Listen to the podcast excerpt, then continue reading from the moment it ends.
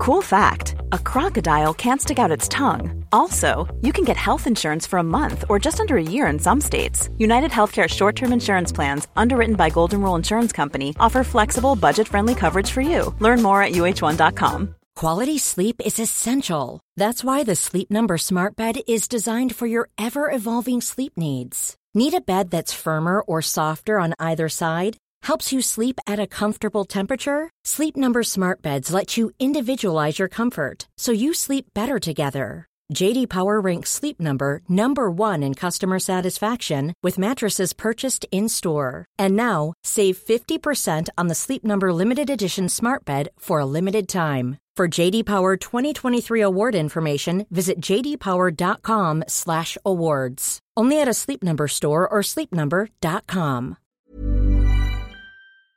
Hi, this is Billie Jean King. This is Marion Bartoli. I'm Mats Wilander. This is Mary Carillo. This is Pam Shriver. This is Yannick Noah, and you're listening to the Tennis Podcast.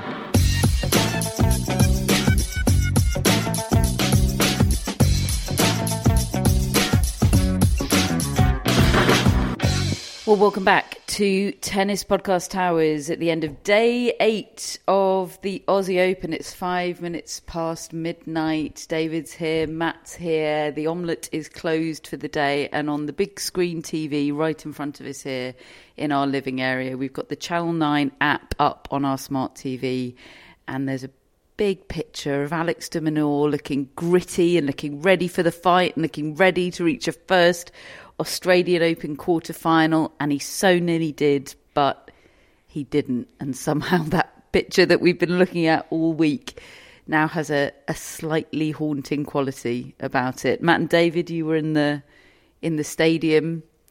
Uh, you were f- for large parts of that match on Rod Laver Arena extremely pumped and sending me um, photo evidence uh, of that pumpedness, and you've come back a little bit flat.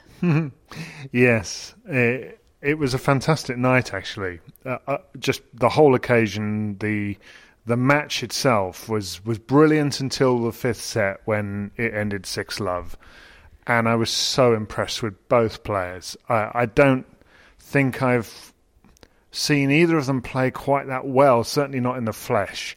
And it was so impressive, so spectacular, the sheer number of lines they were hitting and when de Minaur somehow wrestled the initiative and went two sets to one up, you know, requiring two tiebreak sets to do it, I thought he'd got it. And and I don't blame him for not winning. I, I think Rublev was responsible for that win. I think he just took it back. He just wrestled it back. I thought it was awesome. Before we analyse it all, full disclosure here, I did fall asleep uh, right at the end of the fourth set and woke up on match point in the fifth. Uh, and now I think so it's quite a short sleep. it really it, it, did nothing for me. It it, it ruined me actually. Um, and uh, but I'm I'm back. I'm back. I'm back in the game. It's all good. Uh, had a shower. We're we're yeah, we're cooking on gas now.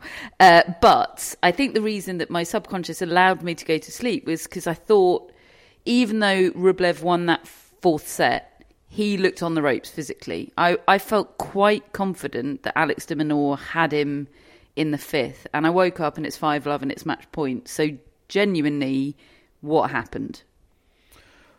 Rublev was astonishingly good right at the start of the fifth set. Like he he won the last four points of the fourth set, closed it out to love, and then he won the first eight points of the fifth set. So at that point, he's, he's won 12 points in a row. And he was just awesome. He just didn't allow Alex de Minaur to sort of do what Alex de Minaur does. He just took over the rallies, Rublev. He was hitting down the line winners off his forehand and his backhand. And, you know, I think Alex de Minaur look, it's it's so interesting. I, I, find him in Australia really interesting. You know, we we always joke about it, don't we? How how hyped he is at this tournament, and I think what's perhaps the reason for that is because he keeps coming into these Australian Opens over the past few years having had brilliant results at these team events in the lead up to the tournament and and he looks an even better player than he is. He's already a great player, but he looks amazing at these team events. He's had wins over Djokovic and Nadal in the last couple of years. but he's not had a moment at the Australian Open ever. He's only ever beaten one player ranked higher than him at the Australian Open, and that was when he was sort of, you know, early days of his career when he was ranked 300 and something in the world. He beat Gerald Melzer, who was ranked higher than him. Not even Jurgen Melzer. Not even Jurgen. Is this not Matt Stat? No. I mean, that tells me something because that is an amazing stat Right. in itself. The highest ranked player he's ever beaten at the Australian Open was Matteo Arnaldi, who he beat the other day. So he's not had that moment here in the way that he's had that moment at the United Cup and at the ATP Cup, even in Davis Cup. You know, he's been the guy for Australia. And I thought tonight was going to be the night when he went two sets to one up. I really did. He was awesome to win to win that um, well to win both those tiebreaks in the second and third set. And I just think that I, I don't think he panicked because I, I agree with David. I, I really don't think he did too much wrong. I think Rublev took it from him. But I think once he went to break down in that fifth set, it got away from him a little bit quickly. And it, it wasn't the physical thing because he was really physically strong, as you said. It just maybe, maybe mentally, just wasn't quite as engaged or focused or ready for that fifth set as Rublev was. And Rublev was just on it. And um, we actually, we actually ducked out at five love so we could get the. Uh, I early wondered how you got in that car so quickly. we could get the early car home because you know it was done by that, and I really wasn't expecting that. I thought it was going to be nip and tuck all the way, like like so many of the sets had been. But it mm. was it was a an acceleration from Rublev, which is one of the things that we always want to see from him, and I think I think we did see it there. It was brilliant. He has got better, hasn't he, Rublev? Ki- kind of without us really noticing, he's definitely an improved tennis player because he, for for a lot of people, us included, I think, was in the category of he's very very good. He's doing his thing. He's going to keep doing his thing. Um, there's no shortcuts against him, but there's a ceiling, and I- do. I don't think it's a you know a 180 rebrand. Um, but subtly, I think he's made some subtle improvements that are making quite a big difference. Yeah, I, I, absolutely. Because the the form that he had in sets two and three, and that de Minaur was able to just about usurp in those two sets, that was not probably going to get it done in the fourth set. Hmm. He had to produce something else, and it was a proper surge. Um, he just started to well, he hit so many lines for a start. I mean, that's what what was was astonishing watching them is the way neither one of them gives ground. They just stand on that baseline. It, it was video game tennis, It- wasn't it? truly was Um, Fast twitch back and yeah, forth. and I think maybe uh, tactically, I think perhaps de Minaur maybe needed to change that a little more. Uh, I, I definitely kept saying I think he should be going to the net more because he volleys well and he could crowd He Rublev. does volley well. And I, I thought he was missing a trick, but at the same time, I was thinking, yeah, but he's two sets to one up, so I can, you know, guess maybe I'm not right. But I feel like when he needed to change it, when it was going against him, that was probably the move. But the Rublev surge was a thing tonight, and it, you're right. I don't, I don't tend to think of him as able to do that, and uh, and he did it in spite of the crowd.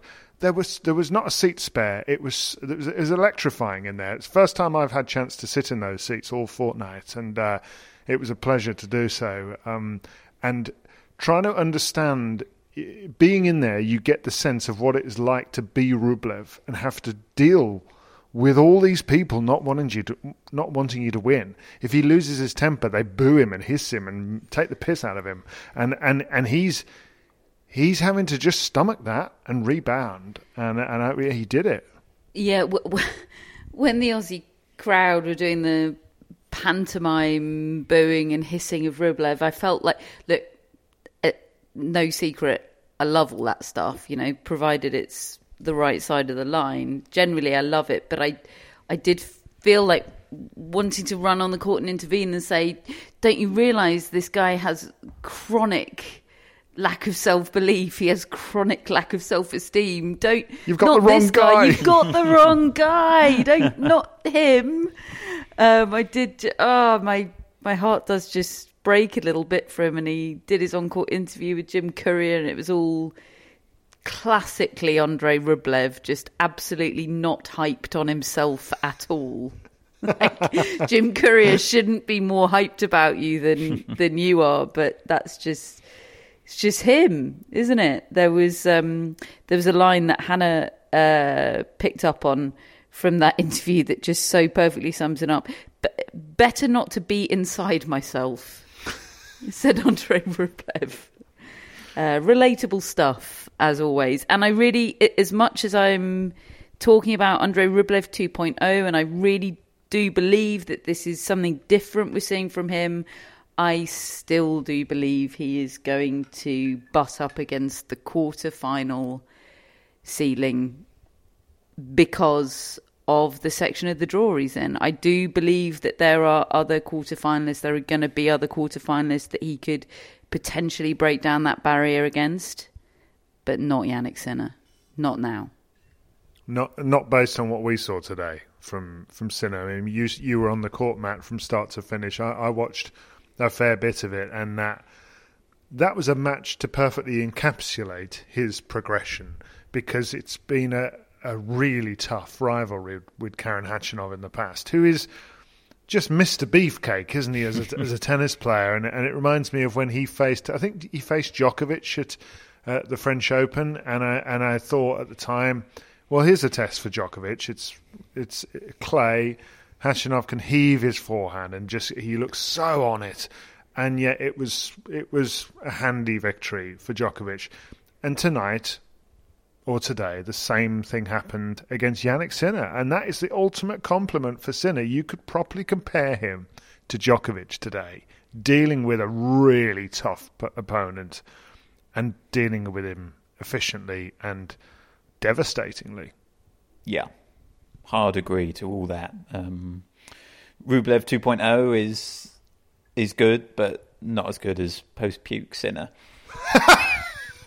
like that guy is something else. Watching him up close today, like I know he just hits the crap out of the ball, and that in itself is an amazing thing to watch. But it's actually it's actually really smart. I think a lot of what he does with the ball, like he does mix up the pace sometimes. He's pulling the trigger at the right times. He's not just always going for it. Um, he's he's he's developed a bit of a backhand slice, which served him well today. There's a few drop shots in there. He hits with angles. Like it's all so within his control, and it's all just so right. And he, look, he, he is really, so far anyway, carried on the form that he that he had at at the end of last season, and, and sort of shown that this is a, a true evolution. Um, the sort of one the one tight period of the match really was the end of the second set, and Khachanov played this incredible shot to win a really long rally. And then he did a very Djokovic thing, Sinner, and he won like the next eight points in a row to sort of win the set. And um, yeah, I was just so impressed. I, I love the energy in his box. You know, they're not too high, not too low. They're but they're right there with him the whole match. Um, yeah, I was I was so impressed, and it was it was fun being on, on the court. You know, you, you realise the that the Jannik Sinner sort of viewing experience that people in the crowd are having. You know, they're gasping mid rally at, at, at, some of the shots that he's hitting. It, it, it, really is quite something. And I think Rublev will do better than Alex de Minaur would have done. Like, Sinner absolutely crushes de Minaur. He tends to beat Rublev, but they do tend to be a bit tighter. Um, but honestly, I'm I'm so desperate for Sinner Djokovic right now. So desperate for it. Yeah, well, the good news for you, Matt, is Andrey Rublev, by the sounds of things, gives himself absolutely no chance whatsoever. um, asked by Jim Courier in the on-court interview, uh, I, I, missed I missed this. I must have been having my uh, needing to wake up to record a podcast cold shower. Uh, he was asked about facing Jannik Sinner in the quarterfinals. Rublev goes, "I don't know. It looks like I'm in trouble." doing the analysis for us. Yeah, not doing the hype job for us, but do, doing the analysis. How can you us. not love him? Everyone does, don't they? Everyone does. It, just on and and look, just to flesh out the. It looks like I'm in trouble. I, I think you couldn't really hit the ball better. I don't think pretty much than Rublev did tonight, but Sinner hits it differently. Sinner hits it with, with spin that can get him out of the court, and mm. de just cannot do that. Yeah. His flat ground strokes are spectacular, but they're in straight lines. They're like arrows. Whereas you can just imagine Sinner loading up on the spin, get him out there, and then pull the trigger down the line. Mm. You know, it, it, it's it's a different level. So Rublev against Sinner in two days' time. The other quarterfinal on the men's side set up today is Novak Djokovic against Taylor Fritz. You'll notice we are no longer leading the podcast with Adrian Mannarino. that, folks, was probably a one time only thing. Adrian, I hope you've enjoyed your moment in the sun. yeah. Turns out that. Uh as I did for my stat the other day, being the being the oldest ever guy to win three consecutive five set matches doesn't serve you particularly well for your fourth one, especially when you're playing Novak Djokovic. Is is that what was going on today? Would a fresh Adrian Mannarino have done much better? He'd have done better. Like than I, Love, Love and Two. Three. Th- sorry, three. It's a low bar. Don't take one of his yeah, games away. How, he worked hard for that game. How much? Yeah, which is annoying because when you've got a love and love on your hand, the only salvageable thing from the match is a triple bagel. That's what we're all here for now, Ezra, yeah. and he denied us even that. Did you hear Djokovic say that he actually wanted to lose the game? Yes. Because he felt that the tension in the stadium was getting was getting too much, and, and even he was stressing out. And he said, "I'll give him the game and then reset and start again and just start crushing him again." It's a great, great. It was line, a really that. good line. um, I, I, do think all those matches in Mannarino's legs were a factor, but like I think he probably would have got about, you know, six or seven games. Like I, I really don't think it would have been close, but I certainly think he was just he was occasionally playing some nice points, but he was he was flat in compared to how he how he had been. I mean, I know he's he's never he's never hyped, is he? But um... well, he is when he's doing his t-shirt cannon thing. Yeah, right. But during the matches, no. um, he uh, one of Adrian Mannarino's things, one of you know, sort of a just a perfectly typical Adrian Mannarino uh, feature is that he doesn't have a kit sponsor.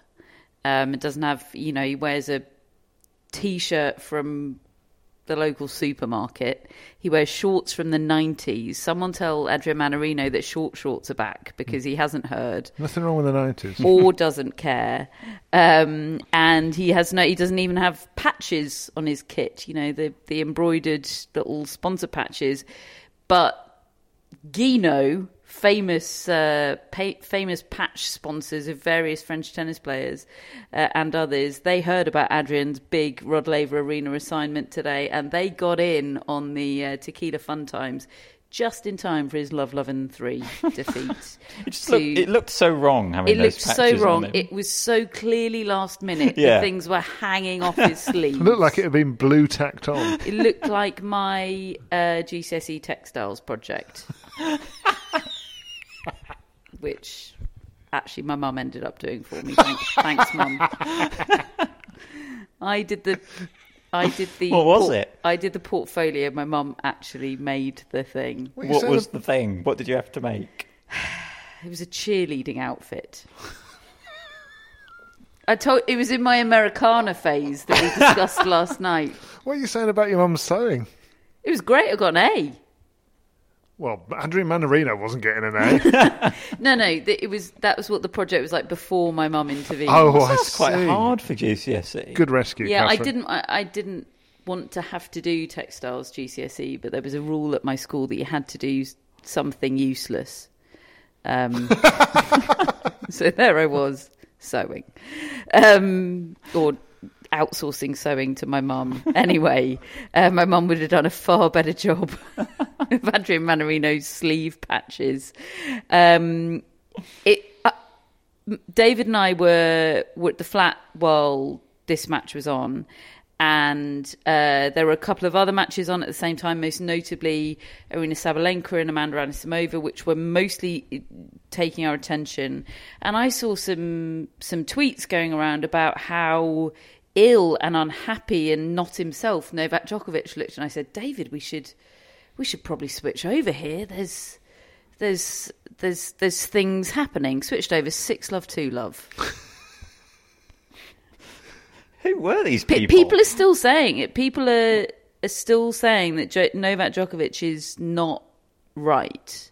I mean, I think he's still a bit under the weather. Hmm. I, I do think that is true. He's still, still with his tissues, and you know, still.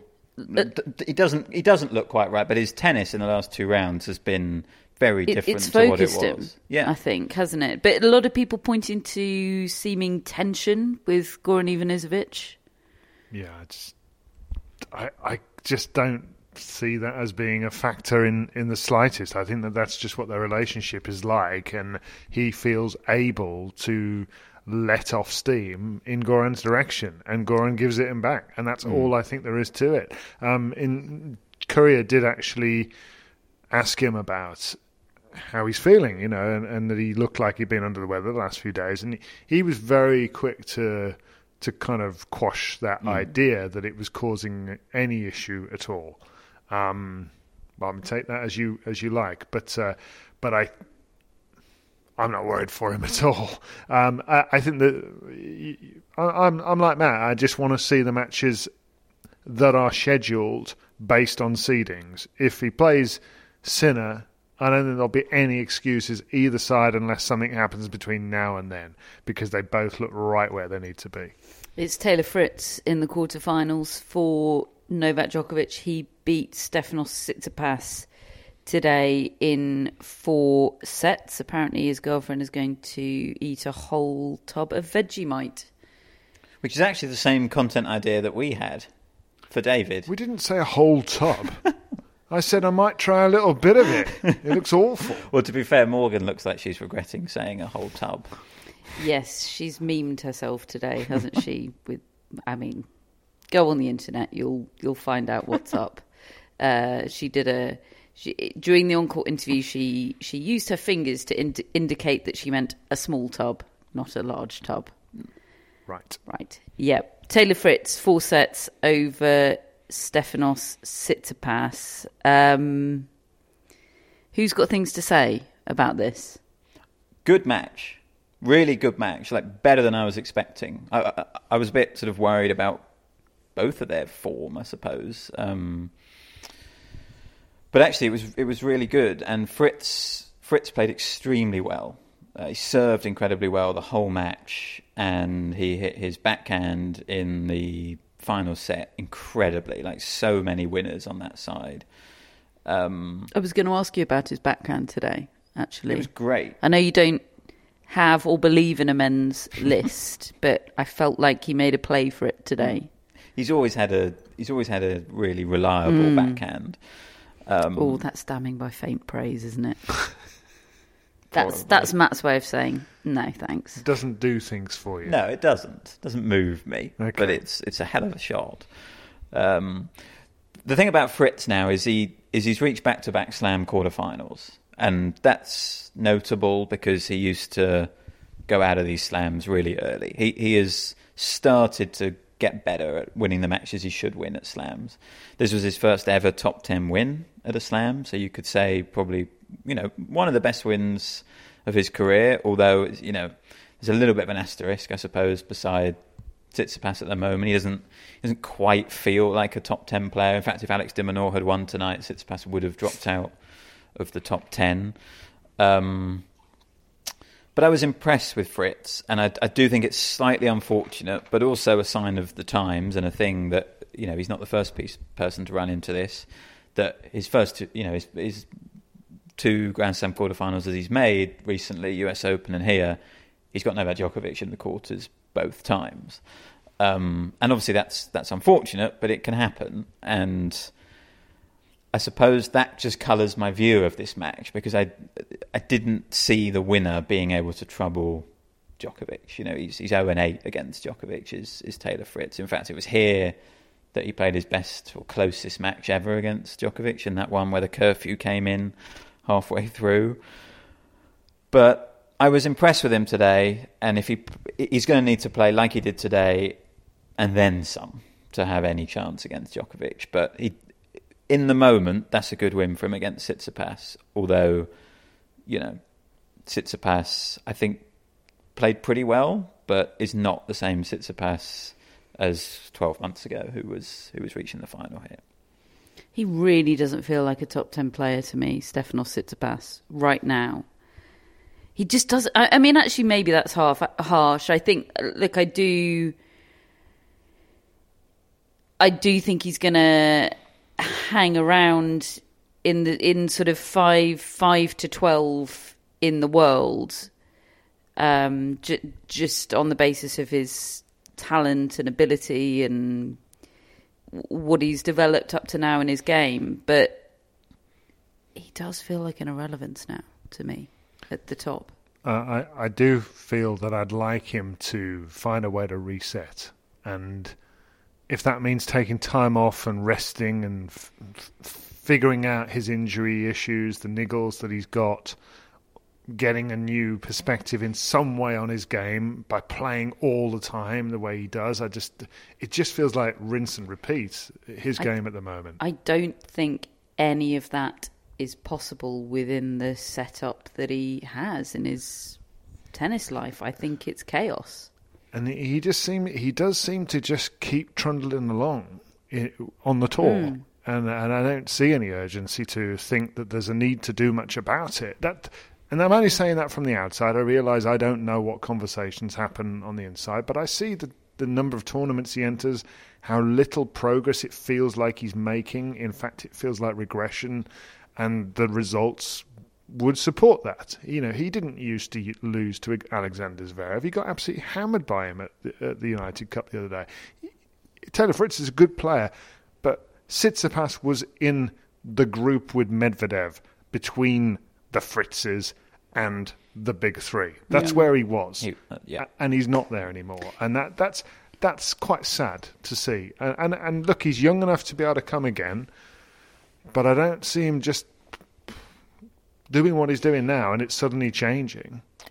and I, I, I, I feel like we're judging him by his own standards here because there are players that would be content to sort of just ride their talent and be top 10 player, hang around the top 10 because that's a fun life, isn't it? And you're going to win a lot of tennis matches and make a lot of money, and that's fantastic. And maybe you don't want to do the extra 5% required to totally max out your career or 10% or whatever it might be. We know that Stefanos Tsitsipas isn't that guy. He was a factor, genuine factor for long enough that we know who he is and we know that this iteration of himself is going to leave him with regrets, I think, later in later in life. Which is why it just fills me I feel a little bit sad watching him. There was a a point in I think the last game of this match. Final point. That was at the very last mm-hmm. point, um, where Taylor Fritz is already a breakup, so he's it Tsitsipas is serving, and he's serving to to to stay in it, and uh, he goes break point, which is also match point down. It just it it's it's foregone conclusion territory here, and everybody watching feels that. But this is Stefanos Tsitsipas, last year's finalist. This the you know the guy that's basically a home player in Australia. You know, there are so many Greek fans. This is pretty much as close as he'll ever get to a. Well, it is as close as he'll ever get to a home Grand Slam, and he charges into the net in a pretty ill-advised way, and it, it's not a it's not a great approach shot. It's, it's shot. It sits up for Taylor Fritz to hit, and he does a sort of comedy gesture with his arms, sort of like oh, sort of flailing, like oh, there's nothing I can possibly do here. Have have the whole court to hit into. I think he was trying to distract Fritz. Do you? Yeah, it, it was a it was a putting his arms up in the air as Fritz was about to hit the ball. I read it as a waving a white flag, but he did have his It back to me. sort I was at the far end of the court. It was sort of both. Like I think he knew the point was up, so the only Right. thing that he could possibly do was Right. do something to catch Fritz's attention and try and make him miss. It was one of those. It made me sad. Yeah, yeah, it does. It, it it's it is it is a shame to see him in this situation because he was he's such a bright addition a few years ago, and and look, even much more recently than that too. Um, and I, and I'm, I hope he can find a way. I think that word you use, chaos, is is the word because he is he is doing some things that suggest that he is aware of some of the issues that he's having, and he is trying to make some improvements in his game. Look, we we talked about his serve. He's he's trying a new technique, and he's also been using some new strings during the off season. You know, I think maybe all of this is to try and protect his body, help his body, just try and make him better.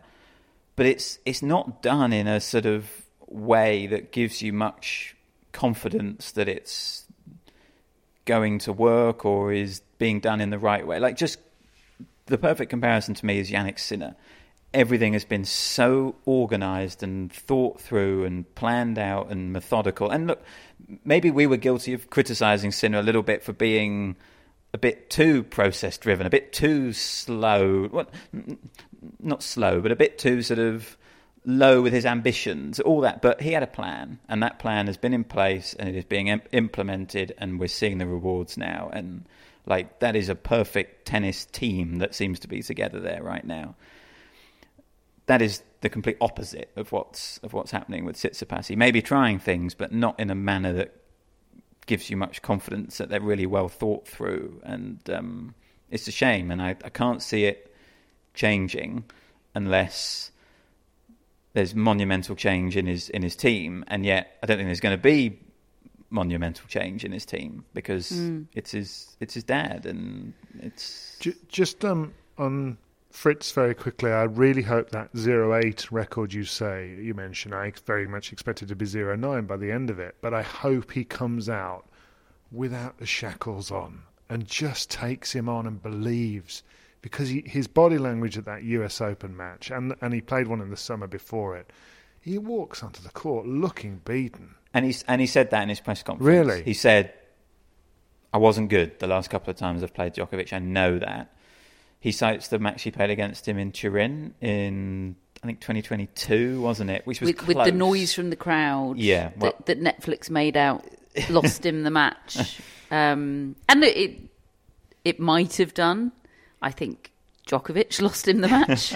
um, but it was a factor, and he did. He played really well. He did against him. Yeah, Djokovic had to pretty much bring out his best stuff to beat Taylor Fritz that day.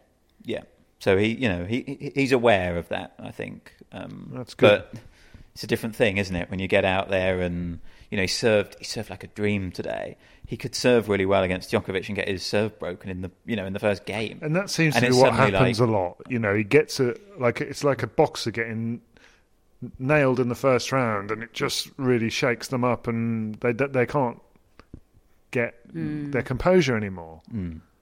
I I hope he plays well. Yeah, these are bad hype jobs for these quarterfinals, guys. Tell you what, you wait till the semi-finals hype. Though. Yeah, we've got, we've got saving I'm in up my hype. I'm in trouble, and a sort of sad. I, I just hope he plays well. it's going to be great, guys. Do tune in to the preview pod. Life is full of what ifs. Some awesome, like what if AI could fold your laundry and some, well, less awesome. Like what if you have unexpected medical costs? United Healthcare can help get you covered with Health Protector Guard fixed indemnity insurance plans. They supplement your primary plan to help you manage out of pocket costs. No deductibles, no enrollment periods, and especially no more what ifs. Visit uh1.com to find the Health Protector Guard plan for you.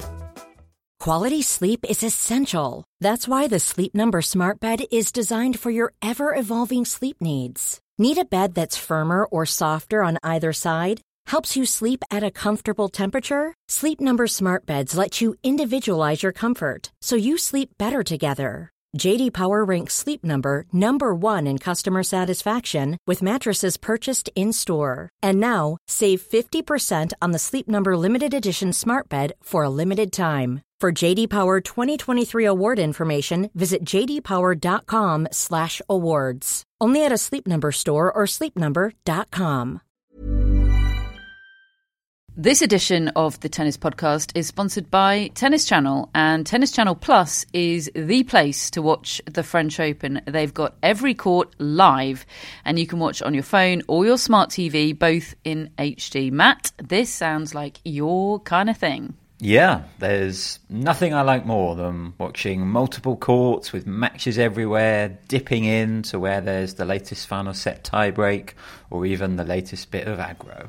And David, don't worry, you can just watch your favourite court, Suzanne Lenglen, all day if you want. But whatever you choose, the French Open promises unforgettable moments and new chapters in tennis history. Do you know, I think in a lot of ways, the French Open is now my favourite slam. The strategy of the clay court tennis, the way it challenges players, and particularly now with legends of the game up against a new generation of young players. I cannot wait. Be there when it happens with daily live coverage beginning on Monday, May the 20th. Subscribe to Tennis Channel Plus to stream daily coverage of Roland Garros. Use promo code TennisPod20 for 20% off your annual subscription. We're going to talk about the women's quarterfinals that were set up today. I'm going to try and do a better hype job, but before that, I am going to tell you about On Location, the premium hospitality An and experience experience provider. provider that we're proud to be sponsored by. Throughout this Australian Open, I've been telling you all about the Olympic Games hospitality packages that On Location have for you uh, available. If you're interested, I've been telling you about those throughout the course of this week. I'm now going to tell you. I'm now going to FOMO myself with some other stuff. uh, on location uh, has ticket, hospitality, travel packages available for the following BNP Paribas Open in Indian Wells, the Miami Open in Miami, uh, the Madrid Open in Madrid, Roland Garros, Wimbledon, the US Open, and the Laver Cup. And crucially, we have a 10% discount for tennis podcast listeners on all 2024 Roland Garros official VIP ticket packages, courtesy of Steve Furgal's International Tennis Tours. Now, those packages include lots of fun things. Of course, tickets in great seats on Court Philippe Chatrier, but also uh, detailed here access to La Mezzanine at L'Orangerie. Now, I think L'Orangerie uh, is where the draw is held. I think that is the official Ooh La La room. Oh, yeah, that was amazing. the official room of what was the name of the rugby player that I thought had, had won a competition? To Antoine Dupont. Antoine Dupont. That's him. Yeah. That room, guys, you could get tickets to the French Open and you could be in that room, but not sitting there wondering who the the um, Best rugby player in the world is. best rugby player in the world Who is. I was about to call Francois. You uh, you could be enjoying lovely French Open hospitality, cocktails, hors d'oeuvres, uh, a contemporary and refined setting. Can confirm. Uh, so all of that is available, and of course there is that ten percent discount code. So to buy an official VIP ticket package to Roland Garros and take advantage of that discount code, just go to toursfortennis.com forward slash podcast. Tours the number four tennis for, uh, forward slash. Dot, oh, I've got it wrong. I hear this. I hear this URL in my sleep. How can I get it wrong? Tours, the number four tennis.com forward slash podcast and use the discount code. Listen up here. Clay season. C L A Y S E A S O N at checkout. Terms and conditions apply. Now, on to the women's quarterfinals that were set up today. We're going to have a Barbora Krejcikova against Aryna Sabalenka quarterfinal. Sabalenka against Anisimova was the first women's match of the day that we all tuned into, paid full attention to. Some of us were on court for. Matt, your report. Well, a slightly disappointing contest, I would say, in that it wasn't much of one. Um, I made my way to the second court, and honestly, there was this kid in front of me who was really annoying me. He kept cheering Amanda Anisimova backhand errors. At one stage, he said she needs to play with the tram lines in, which was absolutely savage. That's like And bowling with those stupid um, Bumpers. bumpers up down the side. If you're an adult that bowls with the bumpers up, you, you you're not an adult. Anyway, carry on, Matt. Noted.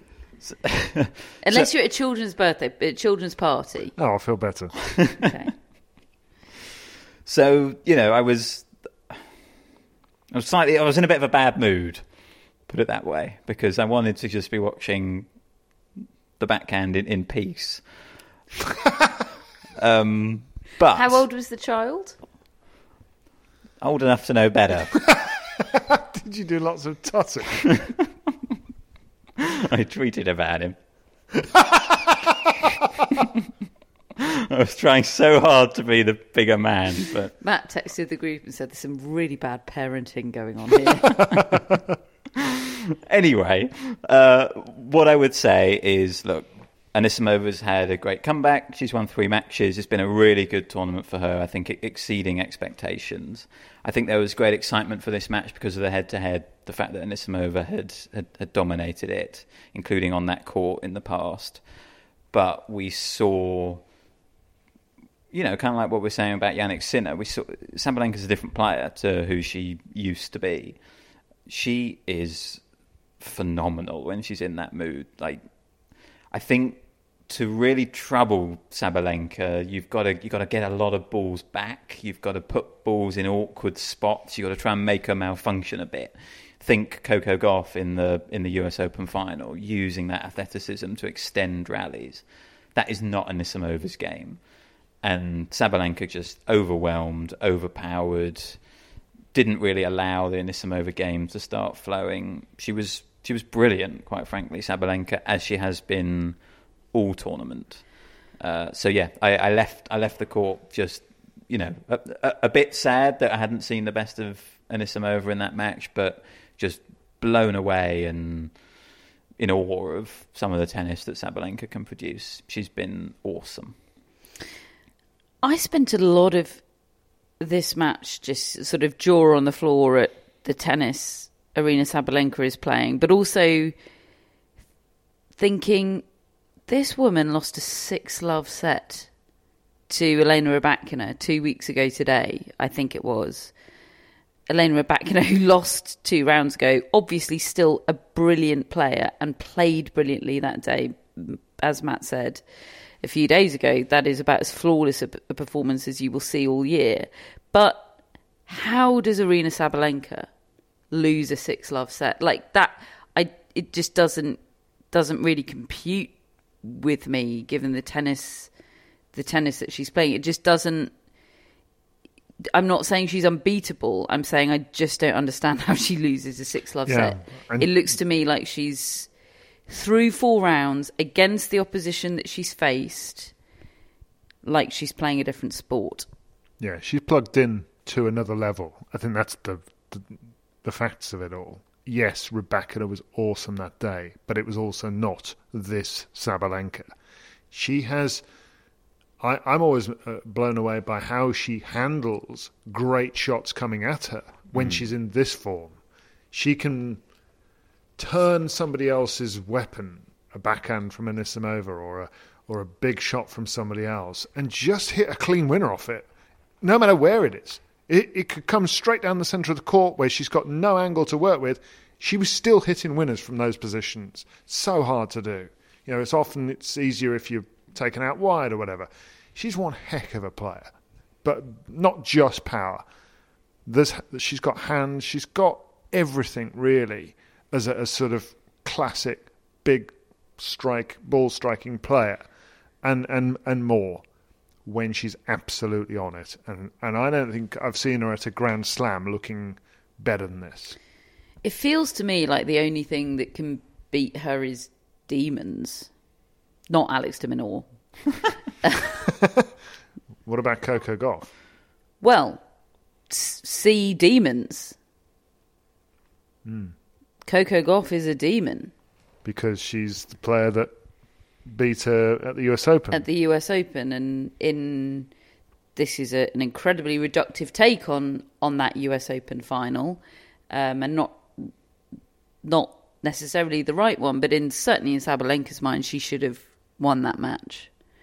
Um, and yeah, I, I think I I think it's possible she will cease to play this well if she takes on a match where the demons are there in her mind. I don't know, but it it Definite possibility. Oh, and, and we've seen it so So often. many Like, times. last year's Australian Open final is actually the outlier. You know, if you, you go back to some of the US Open semi-finals she's played, the US Open final she played, uh, the Wimbledon semi-final she played last year, the the Roland Garros semi-final she played last year. Like lots of great tennis, but also loads of unforced errors in big moments and.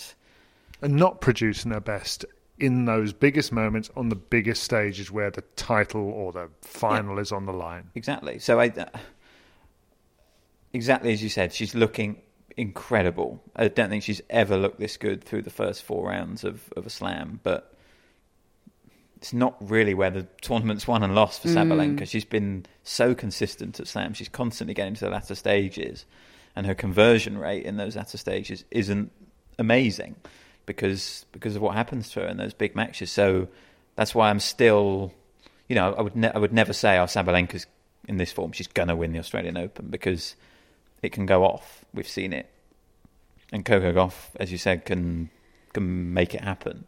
I yeah. think. It'll be Barbora Krejcikova in the quarterfinals. Coco Gauff would be Sabalenka's projected semi-final opponent. Krejcikova beat Mirra Andreeva today. Came from a set down six uh, four six six three six two, ending Andreeva's incredible run. I commentated on this match. Um, it wasn't the match that I was expecting at all. It was it was weirdly flat on the John Cain Arena. It it, it followed the Fritz Tsitsipas match on, and I think that was kind of long and absorbing, and a lot of people left, um, and they kind of did filter back in. But John Cain Arena, when it's when it's rocking, it's great, but when it's flat, it is quite flat and kind of cavernous. The the crowd are really far away from from the court. Incredibly different to court three, where Andreeva played her last match, and it's all very um, cozy and hot boxy. You know, it keeps the atmosphere in. Uh, so it it felt a bit flat. It felt incredibly slow. A lot of a lot of people, including the pundits I was with, Daniela Hantuchova and Andrea Petkovic, say John Cain Arena does play slower than all the other courts, and it was cold today. I know absolutely nobody back home in the UK right now or on the east coast of the US wants to hear people in Melbourne complain about uh, 17 degrees Celsius. Um, but for Aussie summer, it was friggin' freezing today. Matt had two jumpers on uh, and, and was still extremely cold. Uh, and God, it, it really did look slow. And it was a it was a tough scene that first set. I've got to say for for both players, it was pretty low quality. Um, and I, look, I was really impressed with Mirra Andreeva for winning it because winning ugly is a heck of a skill and a heck of, a feather in your cap to to have at such a young age, especially after having had that perfect performance against Ons Jabeur. To to sort of come to terms with, you know, I can imagine after that you just think, oh well, I'm just you know, this is what I do now. I just am I'm the- brilliant I'm the bomb. all the time. So to sort of just dig her heels in and grit out a really ugly set, I thought, good on you, that's great. Um, but then she she did start to flag physically. I think it just was all a bit much for today. Very understandably, you know, it was a it was a draining match a couple of days ago, coming from 5 1 down, saving match point. I'm sure the last couple of days afterwards and the couple of days before that, after the incredible Jabeur demolition, were draining off court. And uh, I think it's very understandable that it all came to a head today.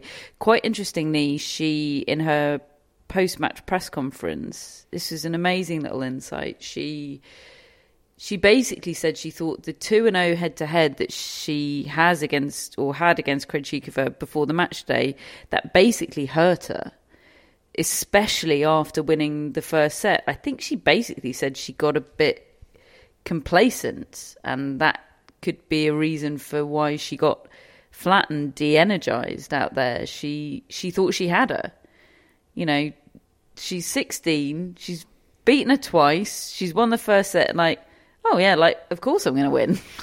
this is what happens when I play Barbora Krejcikova, um, and it.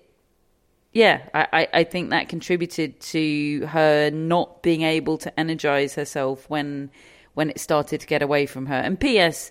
Krejcikova did start playing so much better. It's like she remembered, oh, I've got big weapons. I've got a really great forehand and a really great backhand, and I should just hit those shots and go for winners. The oh, this is good. I'm winning points. Great.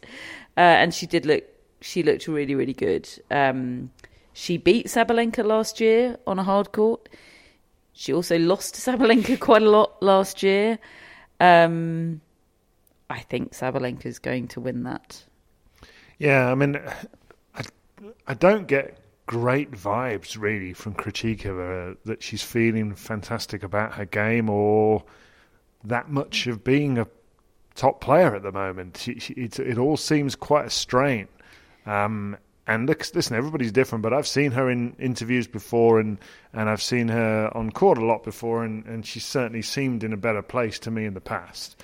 Um, but that being said, she's still here. She's still in the quarterfinals, and that's a that's good going but I agree. I, I, I, whereas I can, I can imagine a scenario where Coco Gauff beats Aryna Sabalenka. I can't really imagine mm. it happening here. I think she's a she's a bit disillusioned with what being a Grand Slam champion has meant for her.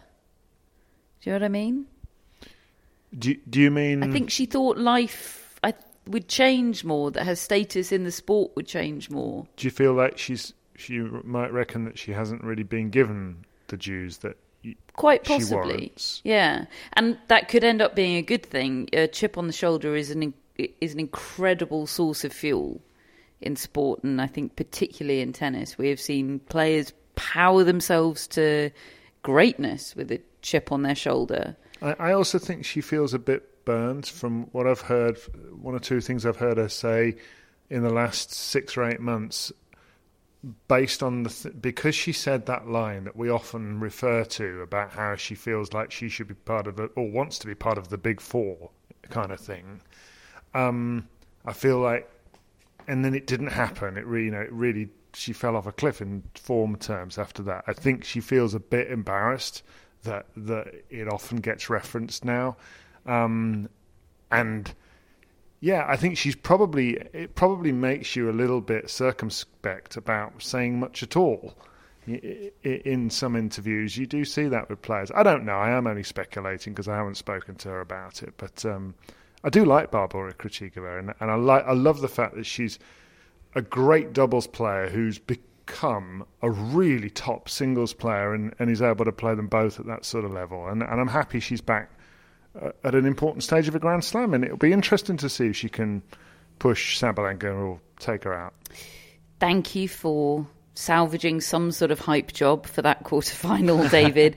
Let's see what you can do about Coco Gauff against Marta Kostyuk. Both these two won incredibly comfortable today. In fact, they lost the same number of games. Kostyuk 6-2, 6-1 over Maria Timofeeva, the qualifier, and Coco Gauff 6162 against Magdalena Frech. Um, Gauff was sensational. I thought absolutely sensational. All these seeds falling by the wayside, and she's now she's become a banker. She she managed to get that job done in the space of my nap. So you two better tell me all about it. Yeah, she, she, she was very impressive, and, and and there was this new feel to the tournament today. You know, waking up after Iga Swiatek's gone out, and everyone knows how open that, that top half is. But I suppose if you're in the bottom half, you've just got to, you know, it doesn't change that much for you right now. You've just got to take care of your own business, and she did that brilliantly. I think it was her best performance so far. Sort of all aspects of her game were good. It's just so interesting to me the Coco Gauff experience at this Grand Slam is totally different to the one we just had at the US Open, where she is the star. She is scheduled in the night sessions most of the time. The days revolve around Coco Gauff, and she's playing all the time because she's playing doubles as well. You know, here she's not playing doubles because Jessica Pegula pulled out. She's playing the first match of the day on the Rod Laver Arena, which you know isn't isn't the biggest slot by any means. And I don't feel like Australia really, I don't know, knows Coco Gauff all that much yet. This is her first real run here. You know, she's been, she made her breakout at Wimbledon. She's been to the French Open final. Obviously, we know she's won the US Open. Like, it just is totally different. And I think Gauff is quite enjoying it. I think she's enjoying how relaxed and low key it is compared to New York. You know, she went to the cinema this afternoon and did things that she just wouldn't normally do. She had a cardio session after she'd beaten Magdalena Frech. Oh, that's yeah. a that's a burn, isn't it? Right. she, she's she's just you know, it's been much more relaxed, and I think I think she's enjoying that, and um, I think it could serve her in, in good stead for this this tournament going forward. Do we know what she saw at the cinema? She saw um, that new film that Zac Efron's in. Yeah. Iron Claw. Claw. I think it's about wrestling. Oh, good. I yeah. like wrestling. Like WWE or like Olympic wrestling? Um... I don't think it's WWE. I do you think there are a disproportionate number of wrestling films in in the world? It's quite a popular. there was of... the wrestler. Yep. And Bruce there was Springsteen soundtrack. Yep. Oh, yeah. Great song. Yeah, that is a great song. If you ever, uh, uh, um, no, I was just started to do lyrics. Um, the, and then and then no, this isn't a film podcast. Gonna, gonna no, uh, it, it's described as sport slash thriller the genre. I think you'd like it, David. I'm pumped. It's Jeremy Allen White and Zac Efron. I know one of those. He's in. Um, Jeremy Allen White is in um, The Bear, which mm. I've recommended to you before. So you'll yep. probably watch it in about twelve years' time. some, some on my list with the other mm. sixty. Uh, Coco Gauff will face Marta Kostyuk in the quarterfinals. Kostyuk uh, as I said, beat Timofeeva 6 2, 6 1. Look, the the tennis has been great from Marta Kostyuk. This is the tournament where she made her breakthrough as a 15 year old, remember? Back in what year was that? 2018. 2018. Goodness. And when somebody's so ahead of the curve like that at 15, I'm quite sure if you if you go back to 2018 and that breakthrough, people and I include us in that, we're probably saying Mirra Andreeva type things oh, yeah. about her. Massive hype job. Um, and it's all just faded, hasn't it? Um, but she's still incredibly young. She's a Ukrainian, Ukrainian player. She has dealt with, obviously, a heck of a lot in the past couple of years. And she has been outspoken about it. She's she's taken it on her shoulders to, to to bear that burden. Um, and I think it's a pretty incredible story, really, that she's she's reached the quarterfinals here. Just as she's she's been in prominence in tennis in the last couple of years, but not for her tennis. Just as a tennis player, we'd started to leave her out of the conversation about talented on the rise youngsters and started to put her into the the also ran conversation sort of there and talented and good and but not kind of all eyes emoji on that. Um, and I think this is really impressive from her. Yeah, I, I, I completely agree. And three Ukrainian women in the, in the last 16 of this tournament, first time that's ever happened at a slam. There's obviously a chance for two more to reach the quarters along along with Kostyuk tomorrow. And yeah, there is just this tension between all this success coming at a, at a time of sort of great sort of personal trauma for them, you know, in in their lives, given given what's happening in Ukraine. Um, some very interesting quotes that Kostyuk gave to the WTA in the back end of last year, talking about her new coach, uh, who, who, she linked up with at Wimbledon last year, Sandra Zaniewska, who used to coach Petra Martic. And Kostyuk said one of the best things about her is that she's a woman.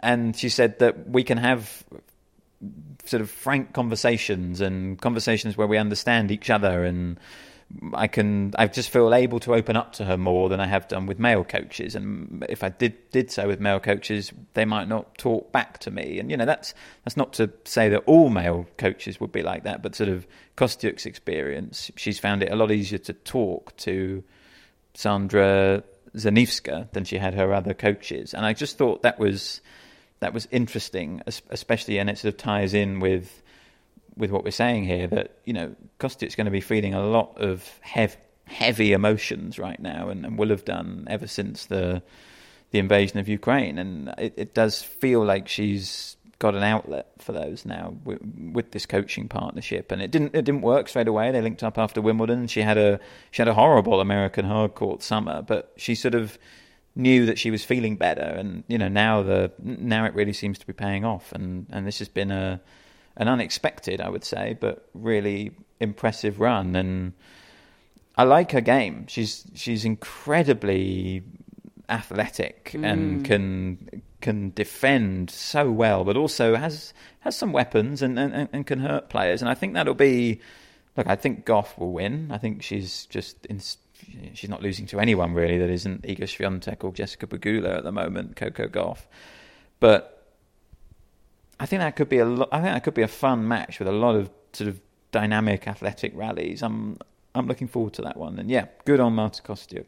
Mm. I didn't I hadn't heard those quotes. Um, and I think that's I, I'm so I'm so pleased to hear a player express that because it's always a it, it's always something that's on my mind. The lack of just the lack of females in female players teams. They don't have to be coaches. They can be fitness trainers, whatever. Like there are so many exclusively male boxes, and th- this it's it's an incredibly all-consuming, sometimes lonely life being a touring tennis player. You're not going home every night and going out for dinner with your mates. This is those that's your life. The people mm. in that team, and I'm not saying there's anything wrong with a woman have being on a team with men. I sit here on a team with men. It's fantastic. It's uh, it's it's brilliant. But a, I'm pretty I'm pretty lucky with the with the men I'm on a team with, um, and I'm not saying that there aren't great men out there, it, but it, it's it can sometimes be a very testosterone heavy vibe in those players' boxes, and sometimes I look at them and I think, God, don't you don't you ever just crave some female energy, or maybe they don't because they don't know what they're missing, but it's a concern for me because of that element of that being everything you know, mm. and maybe they're going home and calling their sister or their best mate or whatever it is, but it's not the same. And hearing Marta Kostyuk express that is is um, is quite heartening, really. And I'm I'm pleased for her. I really am. Um, so that's day eight at the Australian Open. What does day nine have in store? Rod Laver Arena starts with Victoria Azarenka against Diana Yastremska, another Ukrainian player, qualifier. Then Nuno Borges plays on Rod Laver Arena. Nuno Borges. He, he was all over the front pages of the Portuguese newspapers today. Love great, that. Oh. great to see. He plays Daniil Medvedev tomorrow, and then the night session is Carlos Alcaraz against Miomir Kecmanovic, and that is followed by Zheng Qinwen against Oceane Dodin. That match should not be second after Alcaraz Kecmanovic. Anyway, uh, Margaret Court. Oh no, sorry. The second court tomorrow starts with doubles. Then we have Noskova Svitolina. I am fascinated by this match. So many people today, members of the media, a couple of podcast fans that have come up to us and said hi. I've asked whether Noskova can can back this up, and we have just unilaterally said unilaterally said I don't know. Can't wait to we'll, find we'll out. find we're we're about to find out. Um, It's it's a tough opponent to back up a big win. It against. is. You know, I, I hovered over um, this little uh, teaser for, for the newsletter. I did hover over Noskova, just thinking with the predictions. Maybe she's one of those players that that has it, but what a what a tough task beating Alina Svitolina. The way she's playing, I mean, it's hard enough. It used to be hard enough anyway, hmm. but now she's made of something else. That and there's that her approach is so much more aggressive. She feels like a different player, Svitolina, to the one from two years ago, three years ago, and uh, and so ultimately, I, I just didn't have the confidence or the nerve. Uh, and then it's not a it's not a night session on the second court tomorrow. It's a sort of twilight session, isn't it? It's a not before four p.m. Uh, Zverev against Norrie. Never beaten him. I don't think he's ever won a set. Norrie off Zverev. He's never got close. Can he do it tomorrow? I, I just think I think he's going to play like he did against Casper Ruud. I don't I don't know whether it'll be enough. Um, I kind of think it might be because I just I was so taken by him uh, as I said last night. What a Um, journey David's been on. yeah. He was a Mannarino guy. now he's a Norrie guy. I'm all for second chances, third chances, fifth chances. Uh, John Cain Arena tomorrow is where you'll find where you'll find Arthur Cazaux and Hubert Hurkacz. What a contrasting vibe between those two. And then forward it's- to it. Then it's Jasmine Paolini against Anna Kalinskaya, and there's all sorts of doubles happening about the place tomorrow. Haddad Maia and Townsend, they're in uh, doubles action on the Kia Arena. Um, juniors are happening. It's all it's all happening. Uh, but that's where the singles matches are tomorrow, and we'll be back with a podcast to talk about them. We have a mascot. That mascot is Usher. Hello to Usher. Right, Thank Usher. you for being a wonderful mascot. We have our mascots. I've got Darwin. Still can't believe it. We got points today. Oh my I was going god! to say, when were you going to bring that up? It just feels like such a long way back. It's it's it's the first time that I can now no longer hide bet- behind your appalling record because I think I've got about five in a row wrong. So Matt's got Hyder and Soma. I do, yes, and don't have points today because I was I was head to head with you. Mm. which you know, generally Which speaking, a good play. I thought was a good tactic. Not today, David. David and Francis. Look, it, it. Francis Darwin, Hyder Soma. It's been a tough week. yeah, we've not exactly covered ourselves in glory on your your behalves, but still, there's still time. There's still time. So many points still on the line. Billie Jean is sponsored by Billie Jean King and Ilana Kloss. We have top folks and executive producers Greg, Chris, Jamie, and Jeff. And I'm very sad to say that once again, in lieu of shout outs, we have a tribute. This time to another dearly departed um, member of the tennis community, one you might very well know, Alan Mills, the long-time former referee of Wimbledon, much beloved in the tennis world. He passed away, David, a couple of days ago, aged 88. Yeah, uh, and he really was so quintessentially ever present at, at, at, Wimbledon throughout my whole life. I don't I don't remember watching Wimbledon as a child without him as the referee, without him, and, and, and of course the the role was so much more visible back then because there wasn't a roof. So every time a little bit of rain was in the air, he would just appear on the end of the court and have a look up at the rain and have a, have a, try to work out when to pull them off and whatnot. His his autobiography was called "Lifting the Covers," wasn't it? Yes, it's just so perfect. And you know, he was he was somebody that John McEnroe. Uh, Alan was telling us in a, in a podcast that we did together in 2015. He, he told told me that told you and I that that John McEnroe called him onto the court. It was the first time that Alan had ever been summoned to a court, and it was by an 18 year old John McEnroe. And he'd never met McEnroe before, and he went on there and, and he had to deal with him. And um, he had his moments. You know, he had everybody did with McEnroe back then, particularly. But he's he said in that interview with us, he said, you know, the secret was to just give him an answer immediately. Don't have a conversation. Just just stick to your principles, stick to your guns, and then he would accept it. And and he did it with such kind of calm, such a calm manner, and but forthright at the same time. And he had some humour. You know, John loved him. John respected him, and and he was so warm when Alan retired at that Champions Tour event at the Royal Albert Hall in 2015. Um, and and Alan, on a personal note, was always very welcoming to me. Like I said, to me, he was he was the guy off the telly, you know, when I was a kid, and, and I came in, and he was he was always really friendly and welcoming to me and kind. Um, and then he appeared on this podcast with Catherine and I on our end of season awards. I actually had to listen to it last night. Um, we, we, we're linking to it in our newsletter tonight.